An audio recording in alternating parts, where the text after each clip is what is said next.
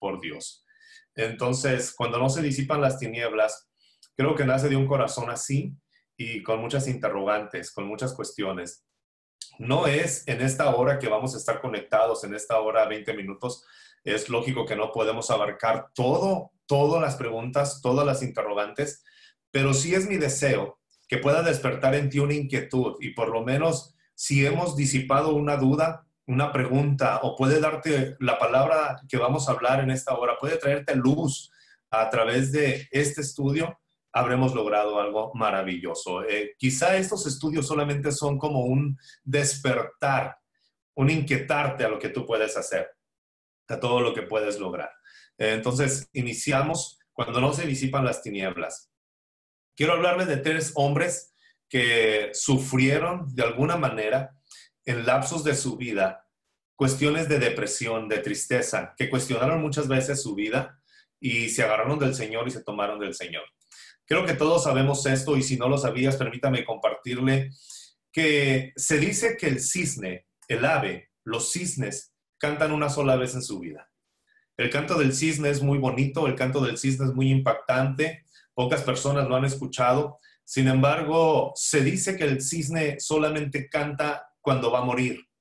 Cuando el cisne está a punto de morir es cuando se escucha su canto y es un dulce, una dulce melodía que sale de su, cuerpo. Pero también los cisnes cantan dulcemente cuando sufren. Cuando una persona está pasando por dolor, por tristeza, cuando una persona está sufriendo, quizás tú en este momento estás sufriendo, déjame decirte que hay una palabra que creo que puede ayudarnos a todos. Sin embargo, el que estés en este estudio, creo que hay dos razones. Una, puedes haber pasado, estarás pasando por sufrimiento. Y la otra, eres alguien que desea ayudar a otras personas que están en el sufrimiento. Entonces, de esta manera vamos a tratarlo. También vamos a verlo desde la perspectiva de la inteligencia espiritual. Hoy donde quiera, o quizá algunos de ustedes si han estudiado acerca del pensamiento y del ser, hay tres inteligencias, la inteligencia cognoscitiva, la inteligencia emocional y la inteligencia espiritual. Vamos a ver esta perspectiva de la inteligencia espiritual bajo la luz, bajo el cimiento o con el cimiento de lo que la vida cristiana, la fe en Jesús ofrece. Lo vamos a ver de esa manera. ¿Por qué? Porque todos creemos y todos sabemos que el conocer a Jesús nos puede llevar a un estándar mucho más alto de disfrutar la vida. Y por eso vamos a hablar acerca de las personas que muchas veces batallan para conocer esa vida. Los cisnes cantan dulcemente cuando sufren. Quise empezar con tres ejemplos de estos cisnes. El primero es Juan Bunyan o John Bunyan, que vivió desde 1628 a 1688. ¿Quién es Juan Bunyan? Juan Bunyan fue un pastor que predicó la palabra de Dios y trataron de limitarlo dentro del sistema de gobierno, quisieron implementar la manera en la cual se debería de llevar el mensaje en ese tiempo y él se opuso a predicar supersticiones y empezó a predicar la palabra de Dios. Ah, eso le costó 12 años de cárcel a Juan Bunyan. Juan Bunyan estuvo en la cárcel durante 12 años, donde escribió varios libros. Y dice Juan Bunyan que lo que más le dolía a él era ver a su hija mayor, que era ciega de nacimiento y que le rogaba que estuviera con él. Dice Bunyan que eso le causaba a él que parecía que su corazón se iba a destrozar, sin embargo él permanecía fiel en sus convicciones y en la cárcel él escribió un libro que se llama El progreso del peregrino, que hasta hoy es el libro más vendido después de la Biblia, que se ha escrito en varios idiomas y ha traducido y es un libro que ha impactado la vida de muchas personas. Si usted no ha leído el libro del Progreso del Peregrino, se lo recomiendo, es buenísimo. El segundo cisne que quisiera que tuviéramos en mente es William Cooper. William Cooper era conocido como el poeta del nuevo avivamiento. Sin embargo, también William Cooper vivió en depresión toda su vida. Quizá estos nombres como William Cooper no, les, no te suenan tanto, pero era el poeta de un nuevo avivamiento religioso, es decir, mientras que Juan Wesley predicaba, William Cooper era quien componía los cantos en ese gran avivamiento, en ese gran despertar, en ese cambio radical que hubo. A lo mejor tú dices, nunca he escuchado de William Cooper, pero sí te has beneficiado con lo que él hizo. Hay un canto universal que en cualquier idioma se canta y en cualquier película muchas veces lo escuchas, por lo menos la melodía, William Cooper escribió ese canto que dice, hay un precioso manantial. Hay un precioso manantial que purifica a cada cual que se convierte en él y creo que la mayoría de los que estamos aquí lo hemos escuchado. También él escribió ese hermoso canto que dice, cuando ah, Gloria cantemos al Salvador que por nosotros quiso morir. Y él tiene infinidad de cantos. Sin embargo, vivió toda la vida en depresión, trató de suicidarse muchas veces, más de 16 veces trató de quitarse la vida. Si no fuera por un amigo llamado, un, pastor amigo de él que iba y lo visitaba, que hablaba y que tenía algún contacto, pero era, era una vida sumamente en tinieblas. Pero ahí en esa vida en tinieblas, él pudo tener una libertad para escribir poemas, para escribir cantos, para escribir cosas que ahora a nosotros nos dan alegría. Y el tercer cisne es David Briner o David Briner. David Briner vivió 29 años solamente. Fue misionero en las tribus hostiles de Estados Unidos en el, en 1700. A los 29 años murió de tuberculosis, no se trató de esa enfermedad. Sin embargo, él hizo mucho al escribir su diario, donde él hablaba sus luchas, donde él relataba sus problemas y uno de ellos era donde decía que era muy frágil y que él creía que no podía hacer nada. Sin embargo, Dios lo tomaba en sus manos y servía. David Briner fue yerno del mejor teólogo de América, un hombre llamado Jonathan Edwards. Y su vida ha inspirado a miles de misioneros. Quise hablar de estos tres hombres porque han marcado la historia cristianos o no cristianos, creyentes o no creyentes. En la historia de la poesía de, este, de estos siglos se habla de William Cooper. De Juan Bunyan es un escritor que no terminó los estudios básicos y en la cárcel escribió más de 60 libros. Entre ellos el más conocido es El progreso del peregrino, pero impactaron sus vidas. Y David Branner, a los 29 años, una vida muy corta, sin embargo, impactó de una manera poderosa que muchos misioneros y muchas naciones han conocido la palabra a través de él. La vida de David Branner lo escribió Jonathan Edwards, lo resumió en un diario y ha circulado por todo el mundo. Es algo interesante. Así que si en ocasiones usted ha sentido que está en tinieblas y que su vida no tiene sentido, déjame decirte en este momento que no importa la circunstancia que tú estés pasando, el fruto de tu aflicción es permanente. Es un fruto permanente. En esas etapas de tinieblas, en esas etapas de depresión, en esas etapas de melancolía, donde consideras que ya todo se acabó, quiero decirte que está creciendo un fruto. Y ese fruto es un fruto permanente. Quizá en este momento tú no lo veas. A lo mejor tú te preguntas tantas cosas y tienes muchas cuestiones en tu mente y en tu corazón Dios está presente, Dios me ha abandonado, Dios está conmigo, ¿qué va a pasar el día de mañana? Ya no tengo fuerzas. Consideras que todo se está acabando, sin embargo, el fruto que va a salir ahí en esa aflicción, no te rindas, el fruto que va a salir en esa aflicción es un fruto permanente. No, no, no tiene más. Vamos a la introducción. Ayudar a aquellos a quienes para quienes el gozo está fuera de su alcance. La batalla por el gozo, la verdad que esta, esta frase a mí me, me llama la atención, porque tenemos que ayudarles, aquellos para quienes parece que está lejos de ellos el gozo de Dios. John Piper dice, John Piper dice que él estaba basando su estudio en un escritor puritano de apellido Baxter. Y David Baxter decía que la flor y la vida de la verdadera religión era deleitarse en Dios. No mirar a Dios como una carga, no mirar a Dios como un sacrificio, no mirar a Dios como un esfuerzo que yo tengo que hacer, sino mirar a Dios como un deleite. El deleitarte en Dios, el alegrarte en Dios, que Dios sea todo. Deleitarte en su palabra. La lectura de la palabra de Dios ya no es una obligación, tengo que, sino deseo hacerlo.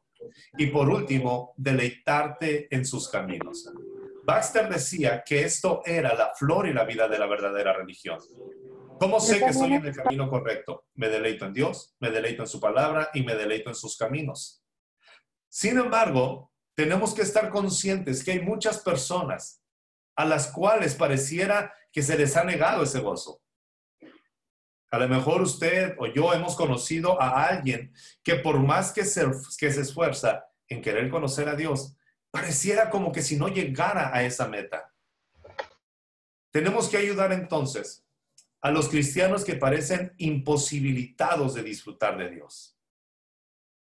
Porque si usted no lo sabe, Dios no solamente nos pone un mandamiento, sino que nos da la capacidad de disfrutarlo. No puedes disfrutar a Dios a través de una religión, pero puedes disfrutar a Dios a través de conocerlo. Los que no pueden deleitarse en nada, independientemente si son cristianos o no cristianos. John Piper llama a esto las tinieblas, la melancolía, el dolor, la aflicción, las tinieblas, porque no pueden deleitarse absolutamente en nada. Ni en Dios, ni en el pecado, ni en nada. No pueden deleitarse en Dios, ni en su palabra, y en ninguna actividad. No hay gozo, no hay expectativa de vida, no hay un regocijo. Ah, pareciera que todo lo están haciendo por obligación, monótonos, parecieran robots. Pero es a esta gente a la que tenemos que ayudar. Si usted es líder y está a cargo de algunas personas, quiero decirte que eso te va a servir, te va a ayudar bastante. Es mi oración que esto te sirva que sea como una herramienta para que puedas compartir con otros y que te dé un poco de luz acerca de este tema tan profundo y tan delicado de tocar, pero tan necesario. Entonces, ¿qué necesitamos saber de ellos? Y quiero que empecemos bajo esta premisa, porque nuestra mente está condicionada para juzgar, para lastimar y para apuntar a otros. Si no tiene gozo en Dios, hay que considerar qué es lo que está pasando. Si no tiene gozo en su palabra, es porque ya se quiere apartar de Dios. tenemos que dejar de suponer y tenemos que iniciar a investigar las razones con un corazón sincero. Necesitamos saber esto de estas personas. Ellos no pueden tener la religión o la flor de la religión verdadera. La flor de la religión verdadera es deleitarse en Dios, deleitarse en su palabra y deleitarse en sus caminos. Estas personas no pueden tener la flor de la religión verdadera, pero sí tienen la vida verdadera. Si conocen a Jesús, están mirándolo a Él, están esforzándose por conocerlo a Él. Entonces, no podemos juzgar su interior. Y a lo mejor, o puede ser una semilla de mostaza de gozo lo que tienen en su corazón, una semilla muy pequeña, algo que apenas se percibe algo que apenas está creciendo, algo que apenas está germinando, pero no quiere decir que no está. Ahí está esa pequeña semilla de mostaza que va a crecer y nosotros podemos ayudarles. Y la tercera verdad, o lo que tú necesitas saber, lo que necesitamos saber es que estas personas en algún momento han visto que el Señor Jesús es una primavera vivificante en su invierno han conocido que Jesús es una primavera, que sí hay una vida llena de flores y de alegría, donde el sol brilla, donde se regocijan, pero hay una lucha constante. En los siglos anteriores, en el siglo XIX, en el siglo XVIII, no se le llamaba depresión a estos síntomas, se le llamaba melancolía.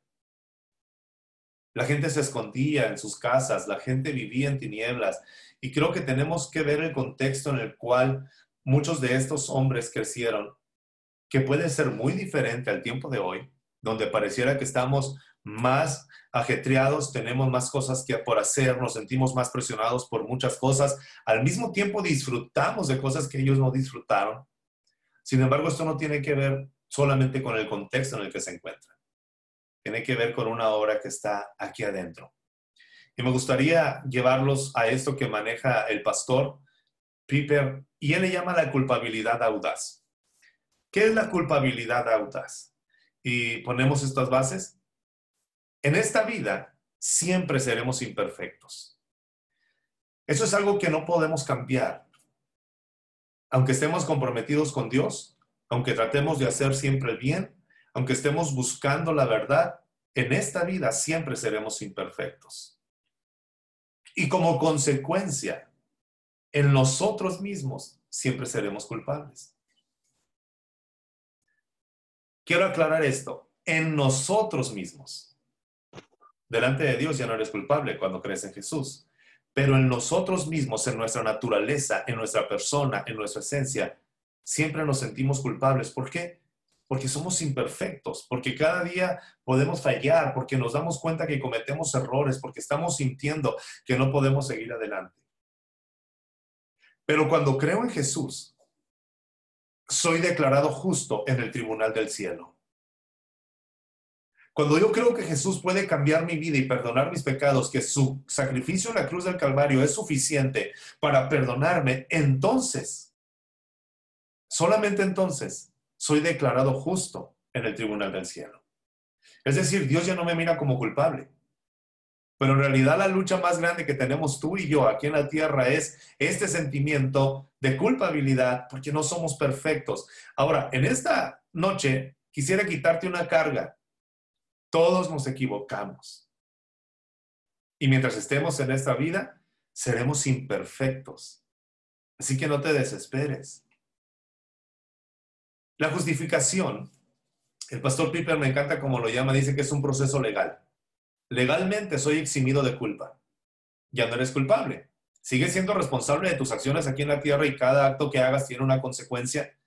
Pero delante de Dios, ya, ya no eres, eres eximido de culpa. Y se te acredita una justicia que no tenías.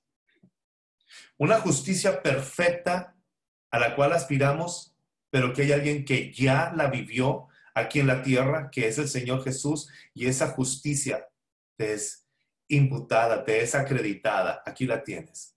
Eres declarado justo. No es que Dios ignore nuestros pecados, pero por la justicia de Cristo hemos sido declarados justos. Mi derecho al cielo es provisto por la obediencia de Cristo. ¿Por qué estamos hablando de todo esto? ¿Por qué? Porque una de las cosas en las cuales muchas veces nosotros profundizamos en las tinieblas espirituales y nuestra vida pierde la alegría, el gozo, es porque pensamos que no hemos llegado a la perfección y vemos a otras personas y decimos, es que ellos sí están muy felices, es que ellos sí están completos. Todos nos sentimos así y nadie es perfecto. ¿Sí? Entonces, a este proceso se le llama justificación. La justificación es solo por gracia. No es por ninguna obra que nosotros hagamos. No es por un acto que nosotros hicimos y Dios dice, ya llegaste al nivel de bondad que yo quería, ahora sí te entrego la justificación. No es por obras.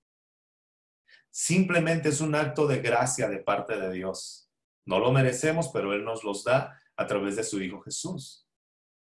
Es por medio de la fe solamente. No hay obras, es una fe, la fe en Jesús, lo que yo creo en Él.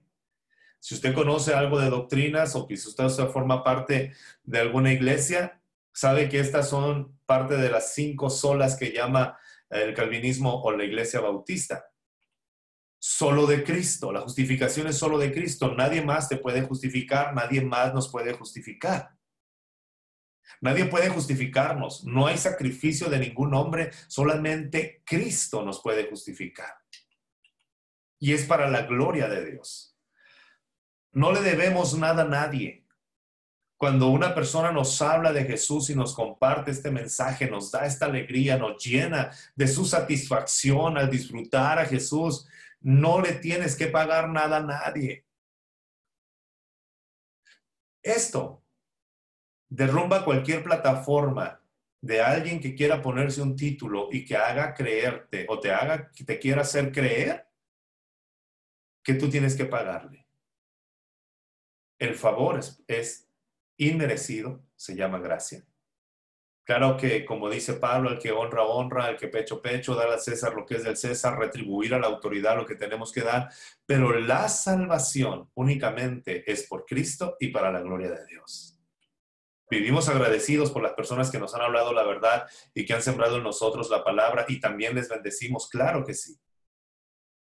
Pero no es ningún hombre, no es ninguna iglesia, no es ningún movimiento el que te ha salvado, es solamente Cristo Jesús. Pero ¿por qué tenemos entonces un crecimiento lento? Si ya somos justificados. El crecimiento lento es la prueba de que la semilla de vida espiritual está en nuestra alma. No seremos perfectos hasta que estemos en el cielo. No seremos perfectos hasta que esto todo sea renovado. No seremos perfectos hasta que se cumpla el plan. Pero por eso tenemos un crecimiento lento. Pero esa es la evidencia de que hay una semilla en ti. Prueba que nuestra fe es verdadera, que estamos creyendo, que estamos confiando. Y también nos prueba que estamos en un continuo progreso moral. Un continuo progreso moral quiere decir que eres nombrado o eres justificado, eres presentado justo delante de Dios, pero aquí en la tierra seguimos en un proceso, en un continuo progreso moral. Nuestras luchas, nuestras batallas. Y es en ese punto donde las tinieblas muchas veces pueden entrar a nuestro corazón.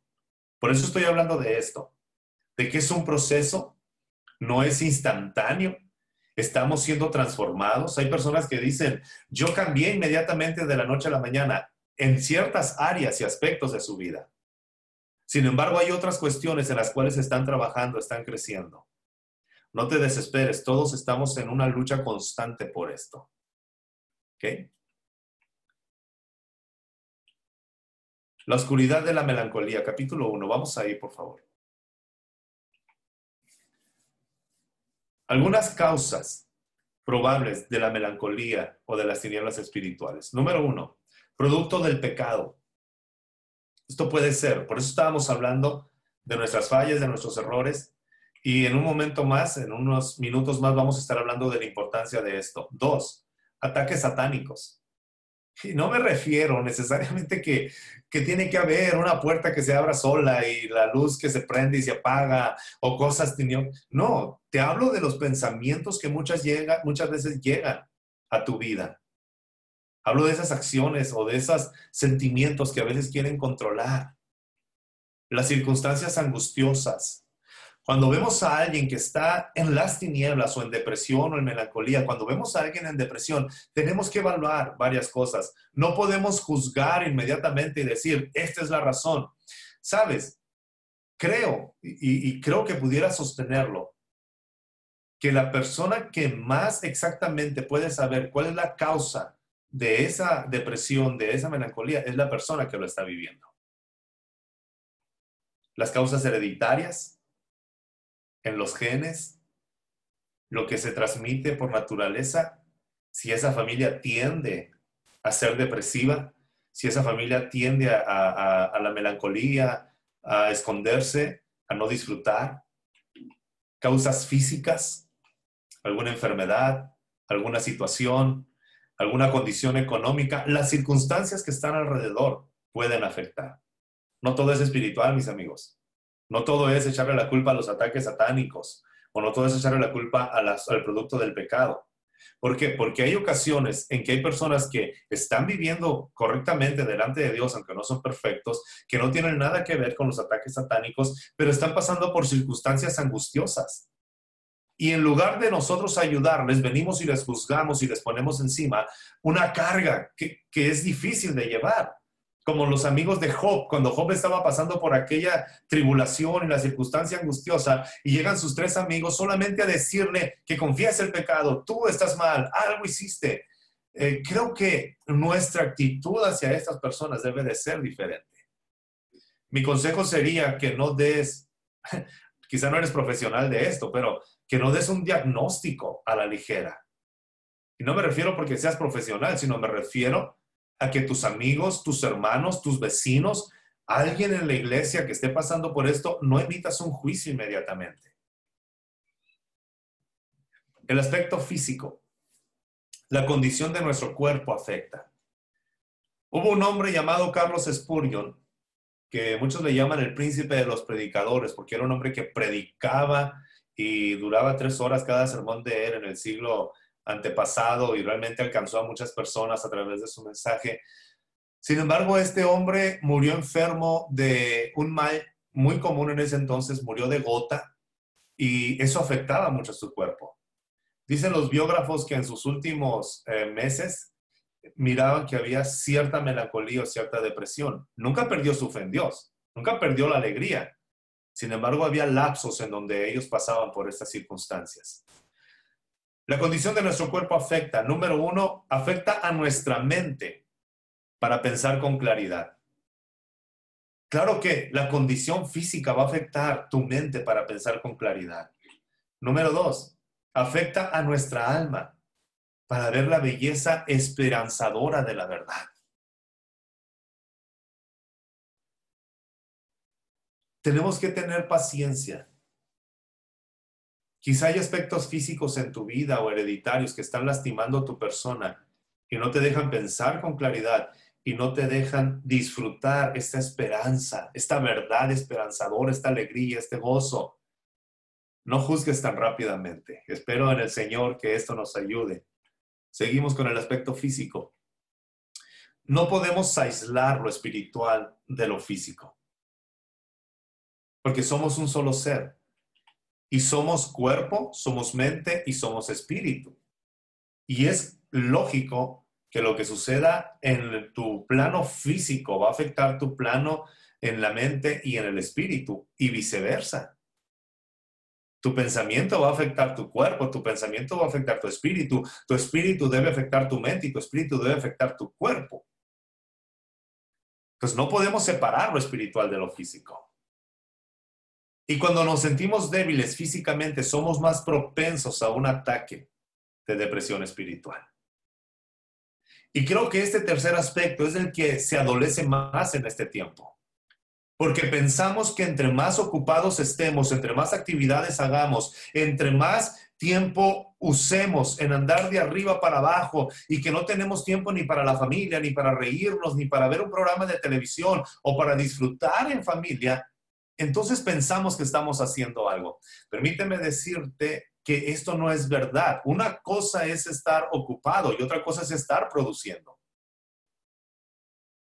Y estar siempre ajetreado. Si tú estás teniendo un ritmo de vida lleno de ocupaciones, de compromisos, de agendas, debes de pararte en un momento porque tarde o temprano tu cuerpo lo va a resentir, tu mente lo va a resentir y tu espíritu lo va a resentir. Hello. Necesitamos detenernos un momento. Porque un ritmo muy ajetreado te va a gastar físicamente y tarde y temprano te va a repercutir en una depresión espiritual.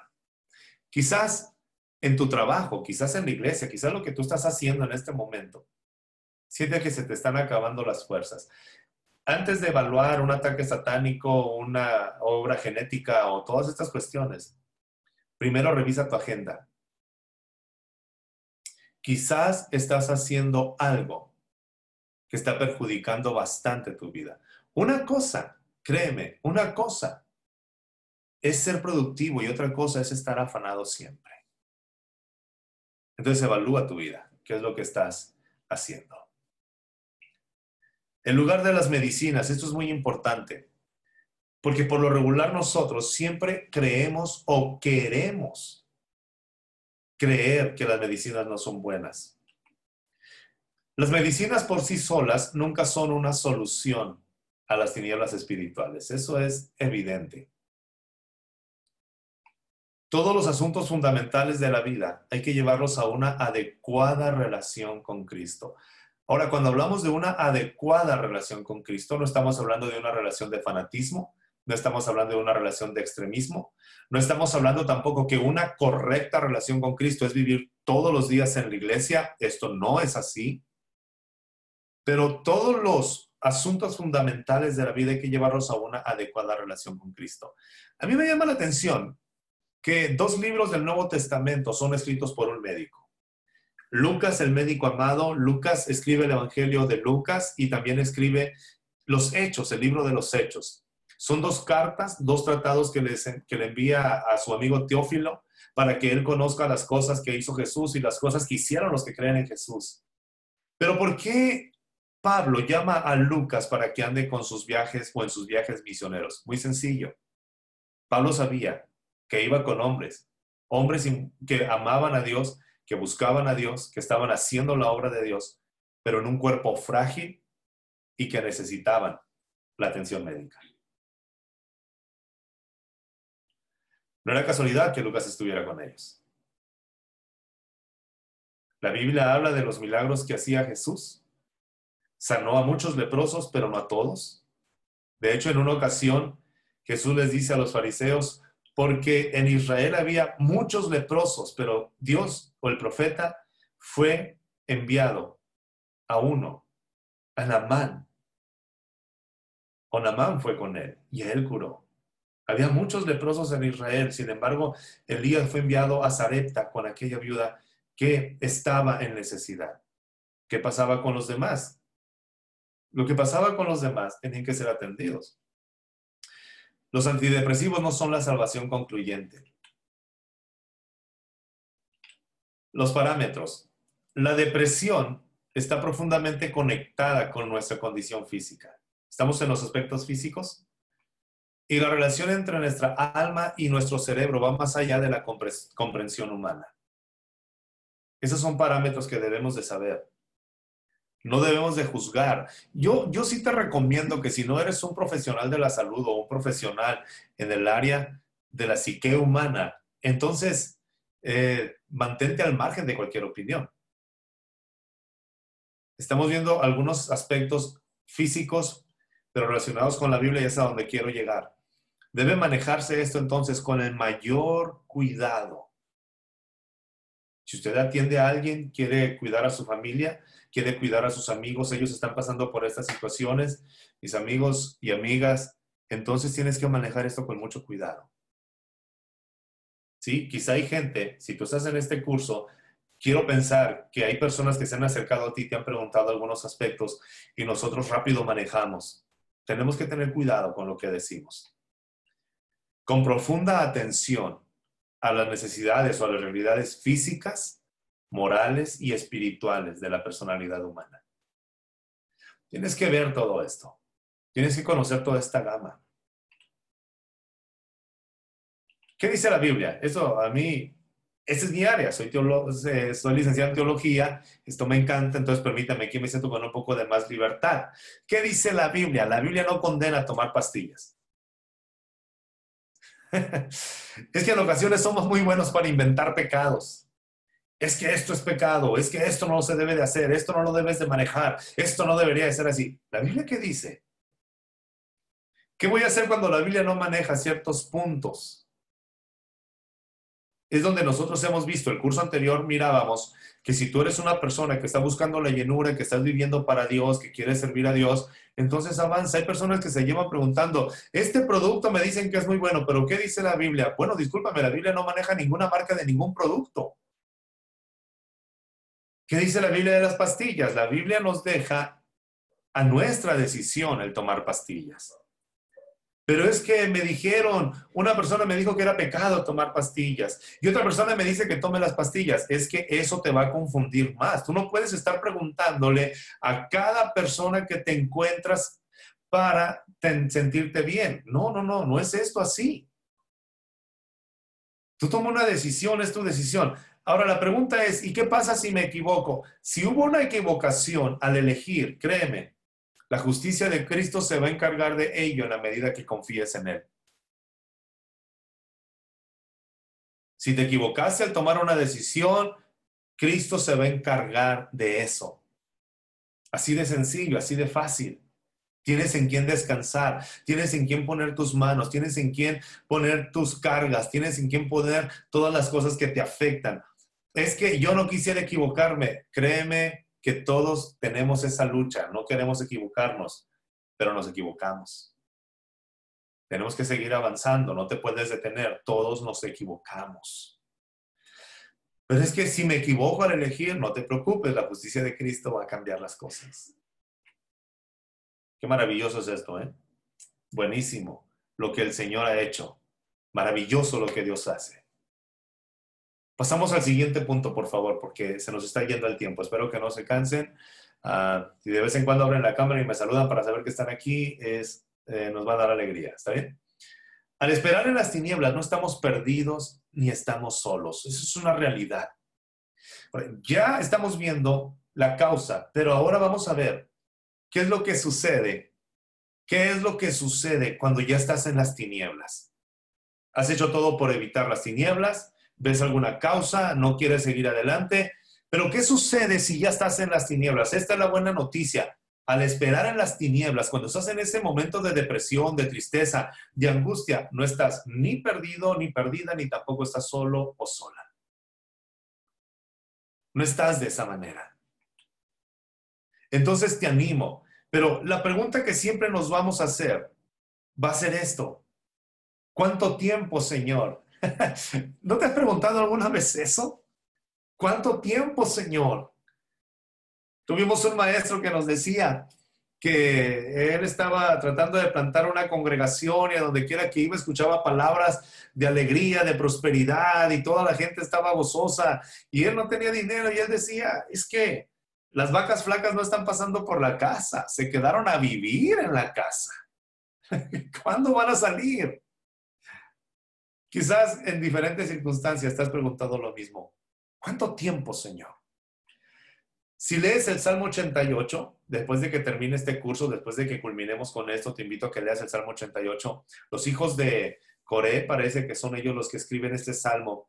Y vienen hablando de esto, Señor, ¿cuánto tiempo? Estoy clamando a ti y no me escuchas. Estoy tratando de seguir adelante y parece que estoy solo. Mis amigos me han abandonado, las tinieblas me han rodeado, no hay canción en mis labios, todo está acabándose.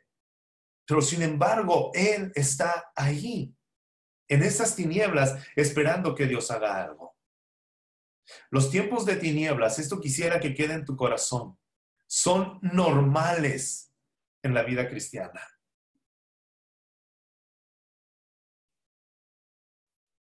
Los tiempos de tinieblas son normales en la vida, es un proceso de la vida, es un camino.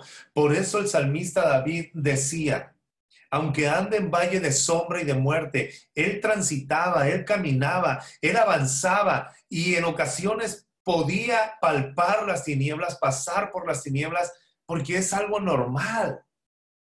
No eres el único, no eres la única que está en ese sentimiento, porque nosotros luchamos pensando que somos los únicos. Es que yo no debería de estar pasando por esta etapa, yo no debería de estar en esta situación. Déjame decirte que los que estamos aquí conectados, los que estamos viendo este video, sabemos que estos tiempos pueden ser normales.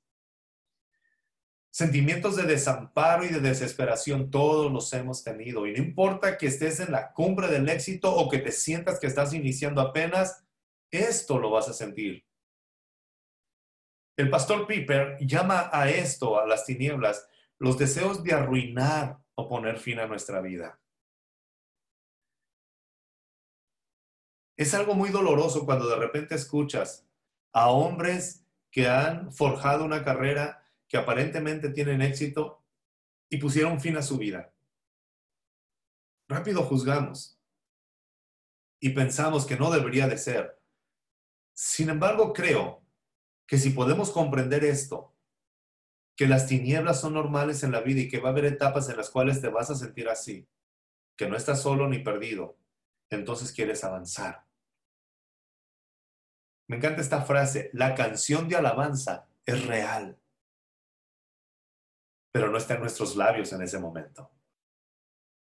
La persona que está en las tinieblas sabe que hay alabanza, sabe que hay gozo, sabe que hay alegría, conoce todas las verdades, ha visto a Jesús como esa primavera vivificante, pero en ese momento no está en los labios.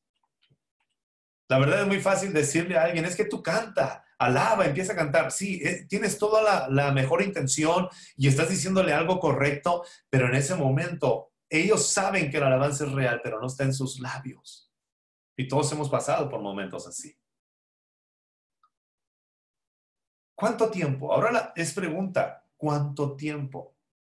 No podemos trazar fechas límites con Dios. Ah, muy en lo personal, y es una opinión muy personal, yo sí me pregunto cuando alguien dice, ahora vas a salir de ese problema. Yo digo, ¿será la verdad? Porque Dios no maneja fechas. Tú no puedes hacer un trato con Dios y decirle, Señor, para tal fecha quiero que las cosas cambien. Tú en tu mente lo puedes hacer y creer eso, sin embargo, dices, ¿por qué Dios no lo hizo? Dios es Dios. Nosotros no podemos condicionarlo a Él. No podemos hacer fechas límites con Dios. Lo curioso es que si Dios no te está diciendo a ti porque tú no necesitas otro intermediario más que Jesús. Y de la manera en la que Dios te habla a ti, lo que Él te va a decir a ti en tu intimidad, si no te ha dicho a ti algo, ¿por qué creemos o por qué queremos esperar que otras personas nos digan lo que Dios no nos ha dicho? Profeta, apóstol, querubín, pastor, misionero, evangelista. Vemos a alguien que Dios lo usa a través de una palabra en un púlpito y decimos, Él me va a decir lo que yo tengo que escuchar. Se trata de que tú dependas de Dios y aprendamos de los ministerios que Él tiene, claro. Pero hay respuestas que Dios te va a dar a ti. ¿Cuánto tiempo, Señor? Yo no puedo poner una fecha límite con Dios, porque Él acelera o Él demora, según su parecer, no nuestro parecer, según su parecer. Lo que sí te puedo decir con toda certeza es que su tiempo está lleno de amor. Las tinieblas no ahuyentan el amor de Dios. Wow. Bendito sea el Señor. Las tinieblas no ahuyentan el amor de Dios. Por eso no estás abandonado ni estás sola. ¿Qué podemos hacer entonces en las tinieblas? Podemos aprender a ser pacientes en nuestra hora de tinieblas. Creo que eso es lo que podemos hacer. Aprender a ser pacientes. Señor, desarrolla mi paciencia, enséñame, guíame, cuídame. Tu vida es valiosa, tu vida vale mucho. No tienes por qué pensar en acabar con ella, pero cuando las tinieblas te rodean, déjame decirte, no estás solo ni estás sola. Dios te sigue amando. Si esas tinieblas son por causa de pecado, Dios te ama. Si esas tinieblas son por causa de un ataque satánico, Dios te ama. Si esas tinieblas es por genética, Dios te ama. Si esas tinieblas es por una causa física, Dios te ama. Eso no cambia. No importa dónde te encuentres, Él te ama. Ese es el fundamento. La mano de Dios nos sostiene, aun cuando nosotros no tenemos fuerzas para sujetarnos a Él. ¿Cuántas veces le hemos dicho a la gente, es que tú tómate de la mano de Dios, tú te debes de tomar, esto no se trata de ti, se trata de Dios. Y hay ocasiones en las que tú no tienes ni siquiera fuerzas para levantar tus manos. Pero tú no te tienes que tomar de Dios. Dios te está sosteniendo a ti. Y eso cambia el panorama. No es que Dios te esté viendo y esté diciendo, no, hasta que tú te tomes de mi mano te voy a sacar adelante. No, Dios dice, yo te sostengo con mi mano derecha, yo te sostengo con la diestra de mi poder, yo te sostengo. Aunque tú no tengas fuerzas para sostenerte de Dios, Dios no te va a soltar. Él es el que te está sosteniendo. Entonces, cuando alguien está en tinieblas, cuando alguien está pasando por esta depresión, cuando alguien está pasando por la melancolía, y tú llegas y le dices, es que ¿cómo quieres que Dios te ayude? Ni siquiera tú te tomas de Él, es que Él no se tiene que tomar, lo que tienes que llevarlo a ver o llevarla a ver es que aunque Él no tenga fuerzas, Dios nunca se cansa y Él te sostiene. Él te sostiene. Él te está tomando de su mano, Él te está tomando, Él te está dando la fuerza que tú necesitas. Nuestra seguridad descansa en la fidelidad de Cristo, no en nuestra fidelidad, no en tu fidelidad, no en tus méritos. Por eso hablamos al principio de todas estas cuestiones. Es la fidelidad de Cristo, es el poder de Dios lo que te está sosteniendo. Nuestra fe crece, pero en ocasiones cae. Hay días en que nuestra fe está encima y creemos que nunca vamos a ser derrotados, pero hay días en que nuestra fe, y más cuando estamos en tinieblas, está por los suelos. Pero nuestra seguridad, donde hemos puesto nuestra seguridad, nuestra confianza, ese permanece para siempre. Nuestra seguridad es permanente. Entonces, ¿qué es lo que debo de hacer? Debo dejar de ver mi fe y tengo que empezar a ver a Cristo.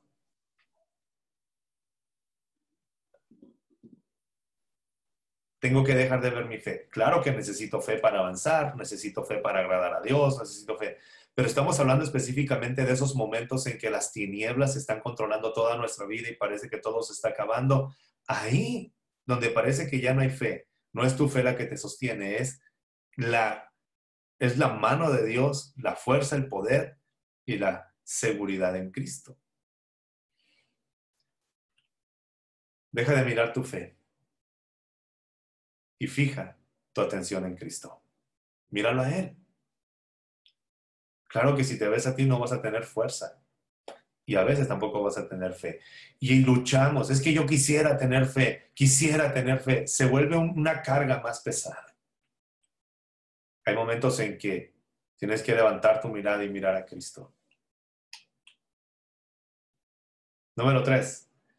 Oigan, con ustedes se me va rápido el tiempo, ¿eh? ya tenemos una hora y, creo que, he, sido, he sido reconfortado con ustedes y estamos aprendiendo. La verdad es una alegría tenerlos y poder aprender juntamente con ustedes. Gracias por la oportunidad que me dan de compartir este tiempo. No cruzar los brazos de la acción. Es el tercer principio.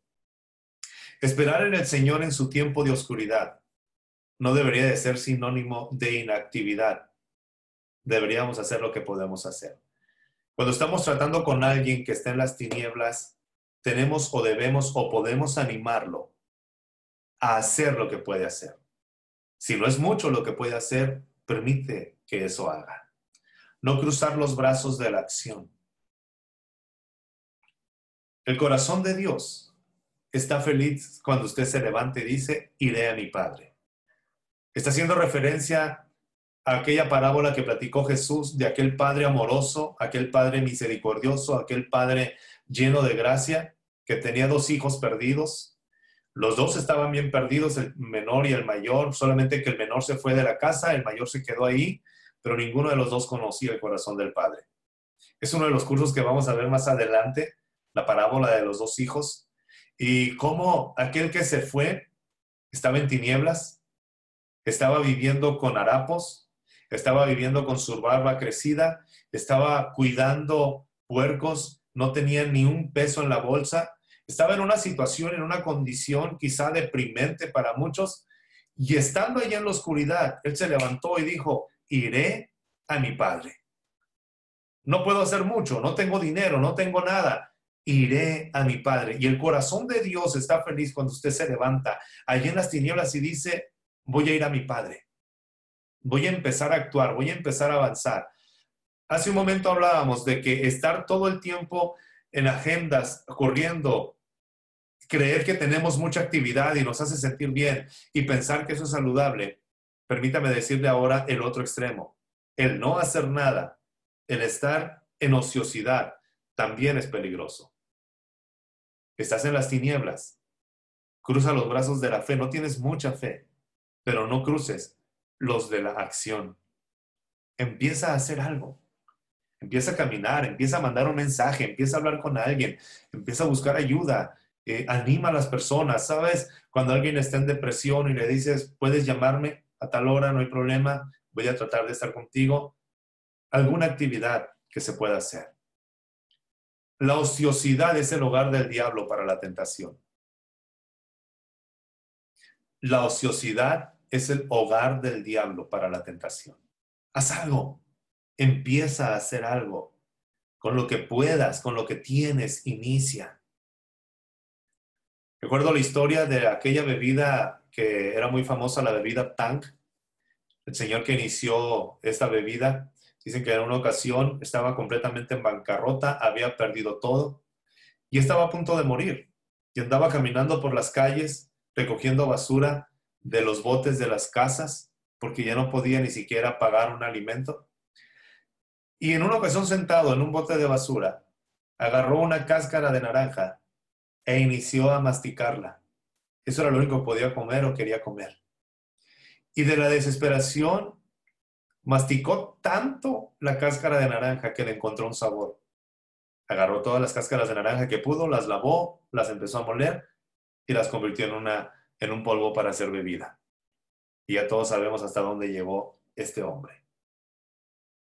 La ociosidad es el hogar del diablo. Haz lo que puedas con lo que tienes en este momento.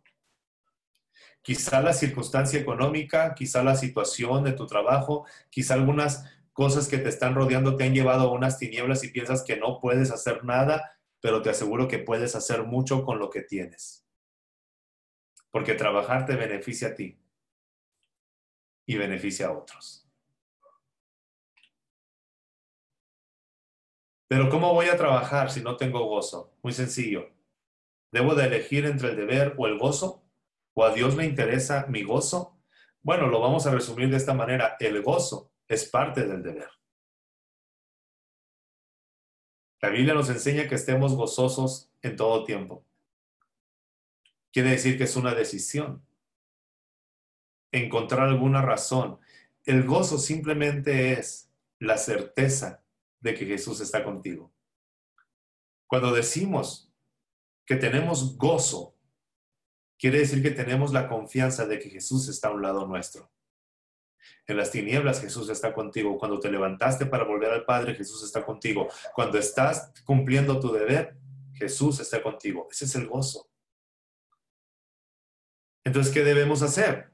Buscar el arrepentimiento y confesar el pecaminoso orgullo o la lástima por uno mismo. Esto es, esto es algo que a mí me encanta tocar porque Muchas veces vemos a alguien y decimos, qué engreído, qué presumido, tiene una autoestima muy alta, tiene mucho orgullo. Sí, pero la verdad que el orgullo se disfraza de soberbia o de lástima por uno mismo.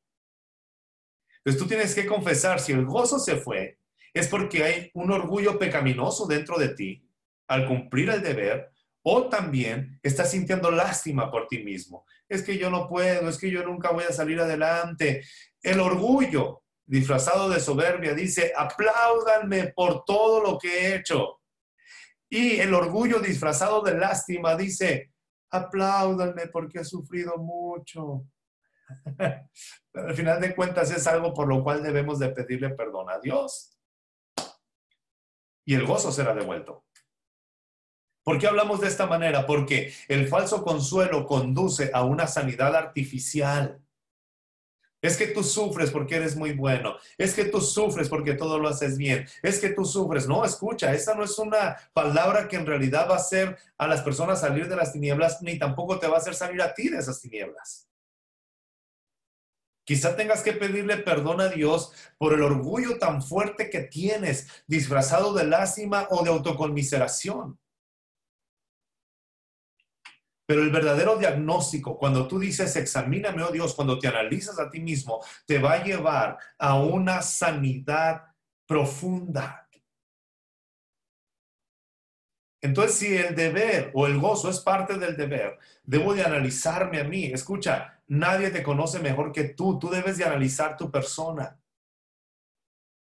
Tengo más de 20 años como pastor y cuando las personas se acercan conmigo y me dicen, pastor, ¿Qué cree usted que yo tenga? Es que yo no lo voy a saber. ¿Qué es lo que tú has hecho? ¿Cuáles son tus hábitos? ¿Cuáles son las intenciones de tu corazón? ¿Qué es lo que te motiva a hacer aún buenas obras? Nadie las puede conocer, solamente Dios y tú. Pero si hay algo de orgullo que tienes que pedirle perdón al Señor, tienes que hacerlo. Si sientes lástima por ti mismo, tienes que hacerlo porque tú no eres una persona que tiene que vivir con lástima. Eres alguien especial, eres alguien fuerte, eres alguien que va a salir adelante, eres alguien que tiene un propósito. Dime una razón por la cual tengamos que sentir lástima por ti. No hay ninguna. No te conozco, pero conozco al Dios que te creó y sé que no eres una persona que tenga que andar buscando lástima. ¿Cómo puedo hacer que el gozo esté en medio del deber? Simplemente a través de la gratitud dar gracias a Dios mientras trabajas. A lo mejor no tienes mucho gozo, pero empieza a darle gracias a Dios por ese trabajo que tienes. Gracias Señor por donde estoy. Gracias Señor por lo que estás haciendo. Gracias Señor porque me pude levantar esta mañana. Gracias Señor porque tengo vida. Gracias Señor. Empieza a darle gracias a Dios mientras trabajas. La pregunta es, pero no soy hipócrita si le doy gracias a Dios y no siento deseos de hacerlo. No, porque tu intención no es que la gente te escuche, tu intención es que tu corazón se vuelva agradecido, entonces no eres hipócrita. No estás buscando la alabanza de los hombres, estás buscando la misericordia de Dios. Es decir, tú no estás haciendo esta acción de gracias porque quieres quedar bien con alguien, lo estás haciendo porque deseas que las tinieblas se vayan y que tu corazón se llene de gozo. Empieza a darle gracias a Dios, empieza a alabarle aunque no tengas ganas. La gratitud que sale de la boca estimula, perdón, la gratitud en el corazón. Esto es maravilloso. Lo que tú empiezas a decir gracias, tu corazón empieza a transformarse en un corazón agradecido. Es que no tengo deseos de hacerlo, es que no quiero hacerlo, me siento hipócrita. Fueras hipócrita si estás buscando quedar bien con las personas, pero si es entre tú y Dios, créeme, no es hipocresía, es un agradecimiento primero de los labios y luego surge en el corazón.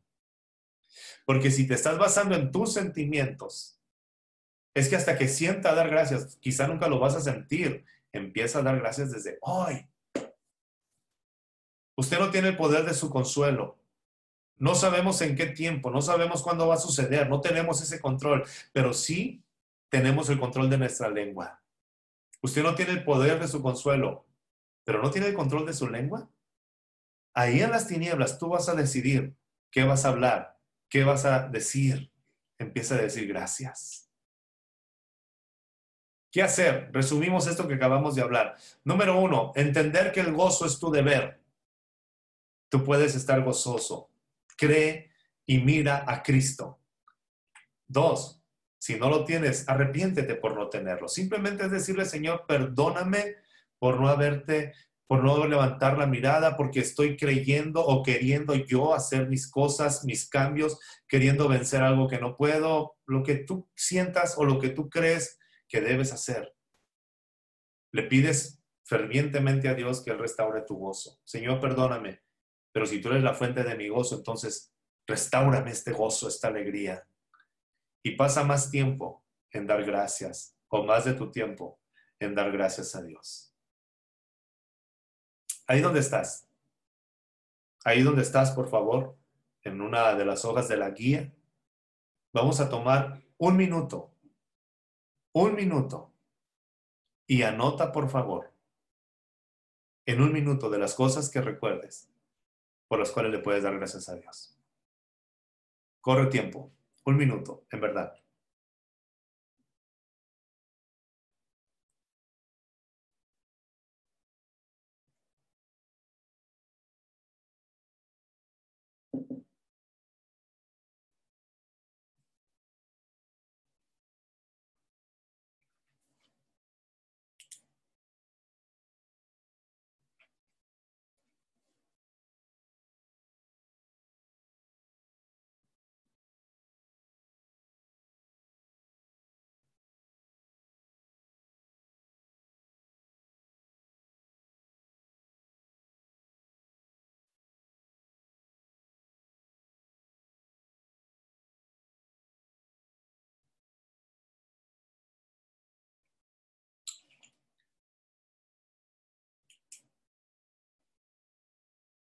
Ok.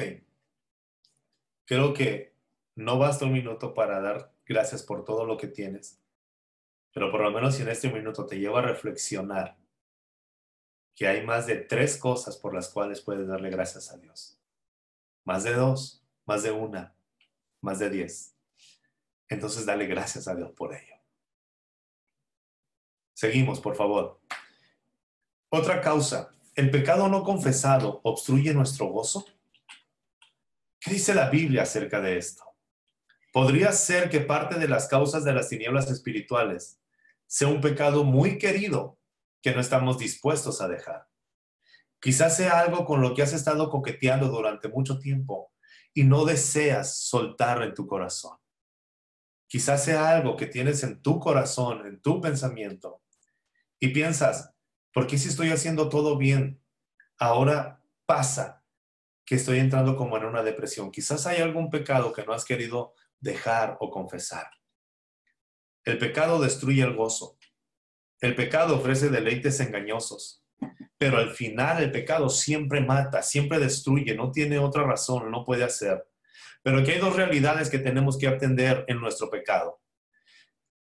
Dos errores que cometemos al contemplar el pecado. Número uno es darle poca importancia. Ese es un error muy común, le damos poca importancia al pecado. Y cuando le damos poca importancia, tenemos poca disposición a renunciar a esos pecados arraigados en el corazón. Nadie es perfecto. Todos cometemos errores y todos pecamos, todos fallamos, claro que sí. Pero también tenemos la oportunidad de despojarnos de aquellos pecados que están dentro de nuestra vida y que nos han controlado. Puedes hacerlos por un momento. Debes hacerlos por un lado, perdón. Pero cometemos estos dos errores. Le damos poca importancia al pecado, así que no queremos renunciar. Y por lo tanto, no confesamos nuestras ofensas a las personas que ofendemos. No tienes que confesar tus ofensas a todas las personas, pero si tú ofendiste a alguien, tienes que ir y pedirle perdón a esa persona. Eso es lo que va a traer sanidad, porque quizá las tinieblas pueden venir a causa de esto. Puedes sentirte, el otro extremo, el otro error es sentirte abrumado por el pecado. Y cuando te sientes abrumado por el pecado, crees que Dios te va a echar en cara ese pecado. Hoy te quiero decir una noticia buenísima. Dios no te va a echar en cara el pecado jamás. El pecado ya fue pagado en la cruz del Calvario, pero si es necesario que lo confesemos delante de Dios, claro que sí, porque eso va a traer sanidad a tu vida, pero Dios no te va a echar en cara ese pecado. Dios no te va a decir, otra vez vienes con lo mismo. No, Dios perdona y olvida ese pecado. Dios no te va a echar en cara el pecado, lo va a limpiar, te va a sanar, te va a llevar a otro nivel. Y cuando nosotros nos sentimos abrumados por el pecado, pues pensamos, pues ya para qué lucho por el pecado, no lo puedo vencer, estoy abrumado. No le des poca importancia, pero tampoco le des importancia de más, en pocas palabras. Me encanta lo que dice John Piper. Si queremos el gozo de ver y saborear a Dios en Cristo, disfrutar de la flor de la vida, no debemos hacer las paces con nuestros pecados. Y recalcamos mucho esto porque es, tú vas a dar cuenta de tu pecado, déjate de estar viendo el pecado de otros. Deja de estar analizando a otros y decir, él tiene este pecado, ella tiene ese pecado, te está pasando eso porque está en pecado. Analiza tu vida, tú vas a dar cuentas a Dios de tu vida.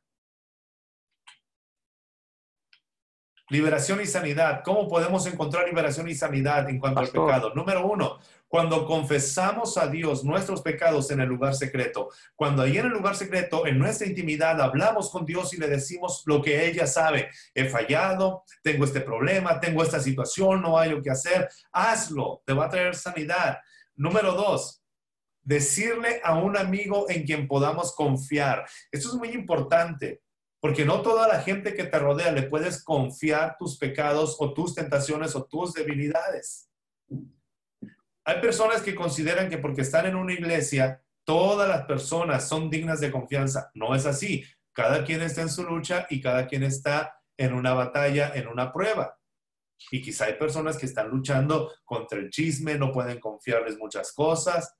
Otros, tristemente, dicen, le voy a platicar al pastor. Si usted es pastor o es líder, permítame decirle que uno de los parámetros mayores que van a permitirte ejercer un ministerio es la confianza. Es muy triste cuando alguien le comenta algo al pastor y el pastor ya está diciendo el domingo, porque hay personas que están viviendo de tal manera. No, detente.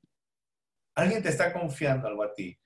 Lo ideal sería que todos los pastores tengamos el nivel de confianza donde la gente sabe que no vamos a decir absolutamente nada, ni una sola referencia.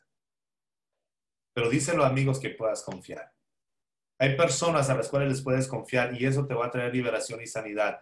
Y muy importante, confesar ese pecado a la persona que has ofendido. Mira, si tú ofendiste a tu esposa o a tu esposo y vienes a la iglesia y dices, hermanos, oren para que se arregle mi matrimonio, pero tú no le has pedido perdón a tu familia, a tu esposa o a tu esposo por tal situación, o a tus padres o a tus hijos, las cosas no van a cambiar. Lo que trae libertad y sanidad en cuanto al pecado es confesarlo a Dios, decirlo a un amigo en quien podamos confiar y confesarlo a la persona que has ofendido. Tan sencillo como un lo siento, perdóname. Grandes consuelos. Con esto terminamos este punto. Grandes consuelos. Satanás no puede hacer nada sin contar con el permiso soberano de Dios. Todo lo que haga el diablo está bajo el permiso soberano de Dios. Y si Dios está en medio, todo lo que hace, todo lo que sucede, todo lo que está pasando en tu vida, a los que aman a Dios, todo obra para bien. Su acusación, su acusación de condenación contra nosotros no prosperará en el tribunal del cielo con errores, con fallas. Me encanta lo que dice la palabra en Zacarías capítulo 3, cuando el sacerdote Josué está lleno de lodo, está sucio y Satanás lo está acusando y el Señor dice, no lo acuses, no hay autoridad para acusar a aquellos que han creído en Jesús. Así que si las tinieblas son a causa de un pecado, tú te arrepientes, no hay nada que temer. El diablo no puede tolerar la verdad y la luz. Empiezas a caminar bajo la verdad y la luz de Cristo él tiene que huir. Las tinieblas que se alimentan de la autoabsorción, de nuestro egoísmo, es decir, nuestra vida se ha restringido a nosotros mismos, a nuestra familia y a cosas malas que en sí no son un pecado muy grande o no lo consideramos así, pero debemos evitarlo. Una de las causas por las cuales puede venir las tinieblas o la depresión puede ser por ello porque nos estamos centrando mucho en nosotros mismos. Estamos viendo solamente a nuestra familia y estamos enraizados en cosas que en sí no son pecados, pero tampoco son provechosas y tenemos que evitarlas. Si tienes alguna pregunta, alguna duda, vamos a dejar cinco minutos al final para poder, eh, si quieres hacerlo. ¿Qué es lo que hemos hecho cuando estamos en las tinieblas? Quizá hemos descuidado la justicia, hemos descuidado la misericordia, y hemos descuidado las misiones. Hemos hecho por un lado lo que podemos hacer por alguien que está haciendo una labor por Dios. Si servimos a los demás, Dios promete convertirnos en un huerto de riego. Es decir, recibiremos el agua que necesitamos para nuestro refugio y para nuestro gozo. Esa es la parte donde viene la acción. Voy a dar a otros y sé que Dios habrá de suplir mis necesidades. No quiere decir que todos tenemos que dejar nuestros trabajos, nuestra vida cómoda, pero de lo poco, de lo mucho que tienes, si aprendes a servir a otros, Dios se va a encargar de que tú seas un huerto de riego. Resultados de compartir. Cuando nosotros compartimos, Dios nos hace prosperar cuando nos dedicamos a los demás. Invertir tiempo en otros, ayudar a otros, Quizá vivimos en depresión o en tinieblas porque nos estamos viendo a nosotros mismos cuando no nos damos cuenta que podemos compartir con otros. El gozo en Cristo prospera al ser comunicado. A lo mejor tú no tienes mucho que dar o no tienes nada que dar. Ok, entonces empieza a compartir de Cristo, hablando de Él. Y resultados de compartir, aquí por favor te voy a pedir que escribas, nos evita que nos confundamos o evita que confundamos la presión de la familia y la tensión del trabajo con el sacrificio cristiano.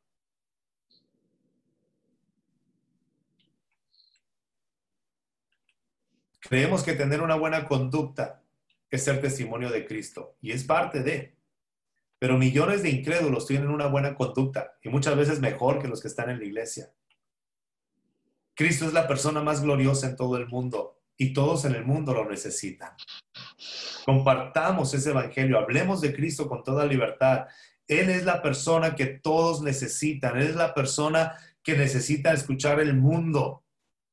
¿Cuál es la lucha? La lucha es disfrutar tanto de Cristo que hablar de Él sea el desbordamiento de ese deleite.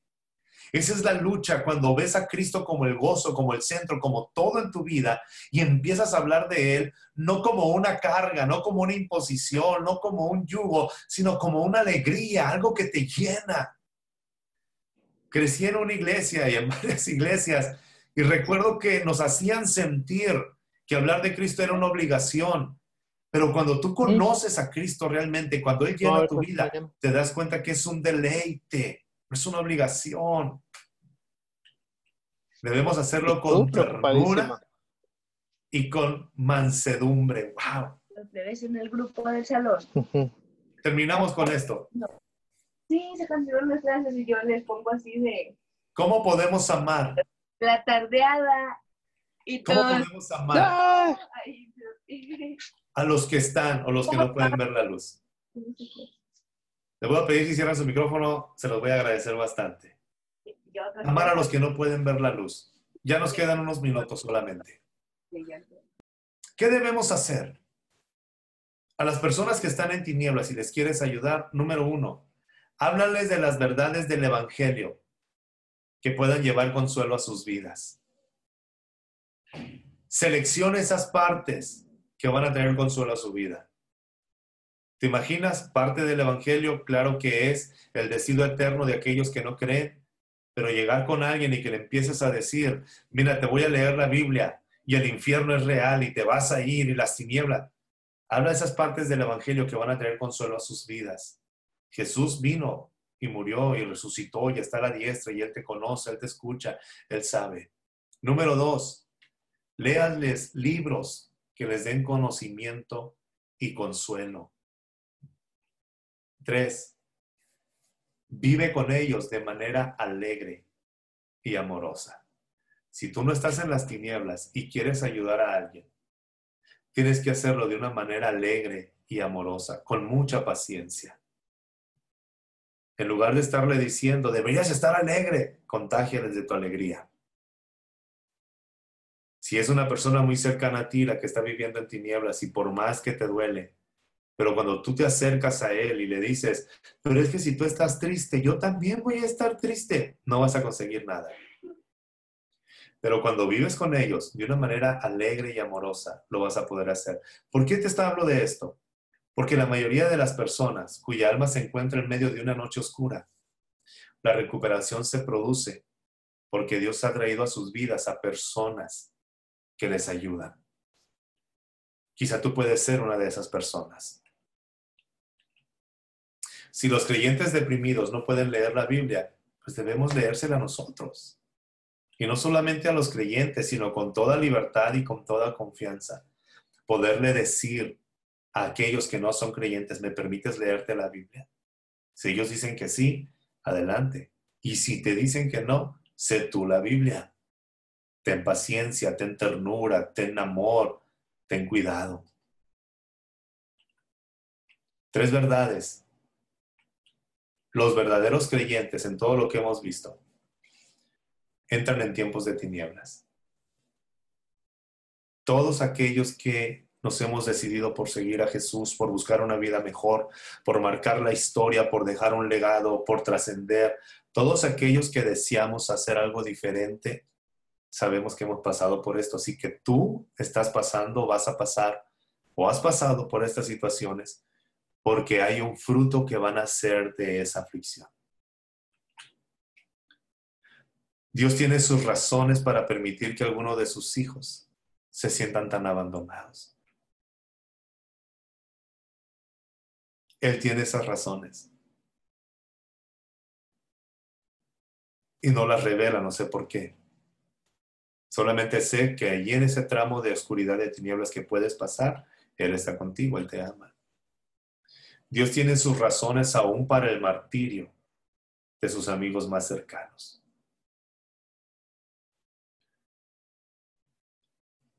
Jonathan Edwards pudo ayudar a David Branner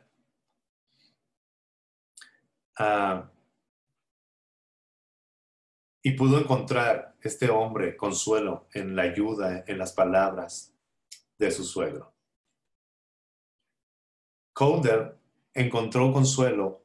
Él leía solamente a un poeta de apellido Herbert, que quizá alguno de ustedes lo ha escuchado, y no leía a nadie más. Él le gustaba escuchar solamente a Herbert. Y puse un poema en la guía. En la guía, en la última hoja, viene un poema, Mi amarga dulzura. Está precioso, es un fragmento de un poema de George Herbert que este hombre encontró. Entonces, hay muchas personas que pueden encontrar consuelo a través de ti. Espero que esto te ayude a no juzgar, a no condenar, a no dar un diagnóstico a la ligera y a no tratar solamente por tratar, sino para ayudar. Me encanta lo que dice Pablo en 2 Corintios 6:10. Aparentemente estamos tristes, pero siempre alegres. Pobres en apariencia, pero enriqueciendo a muchos. Como si no tuviéramos nada, pero poseyéndolo todo. Todos pasamos por momentos de oscuridad, todos pasamos por momentos de desesperación, pero quiero decirte en esta hora que no estás solo ni estás sola. Aún en las tinieblas más oscuras, la luz de Dios puede brillar.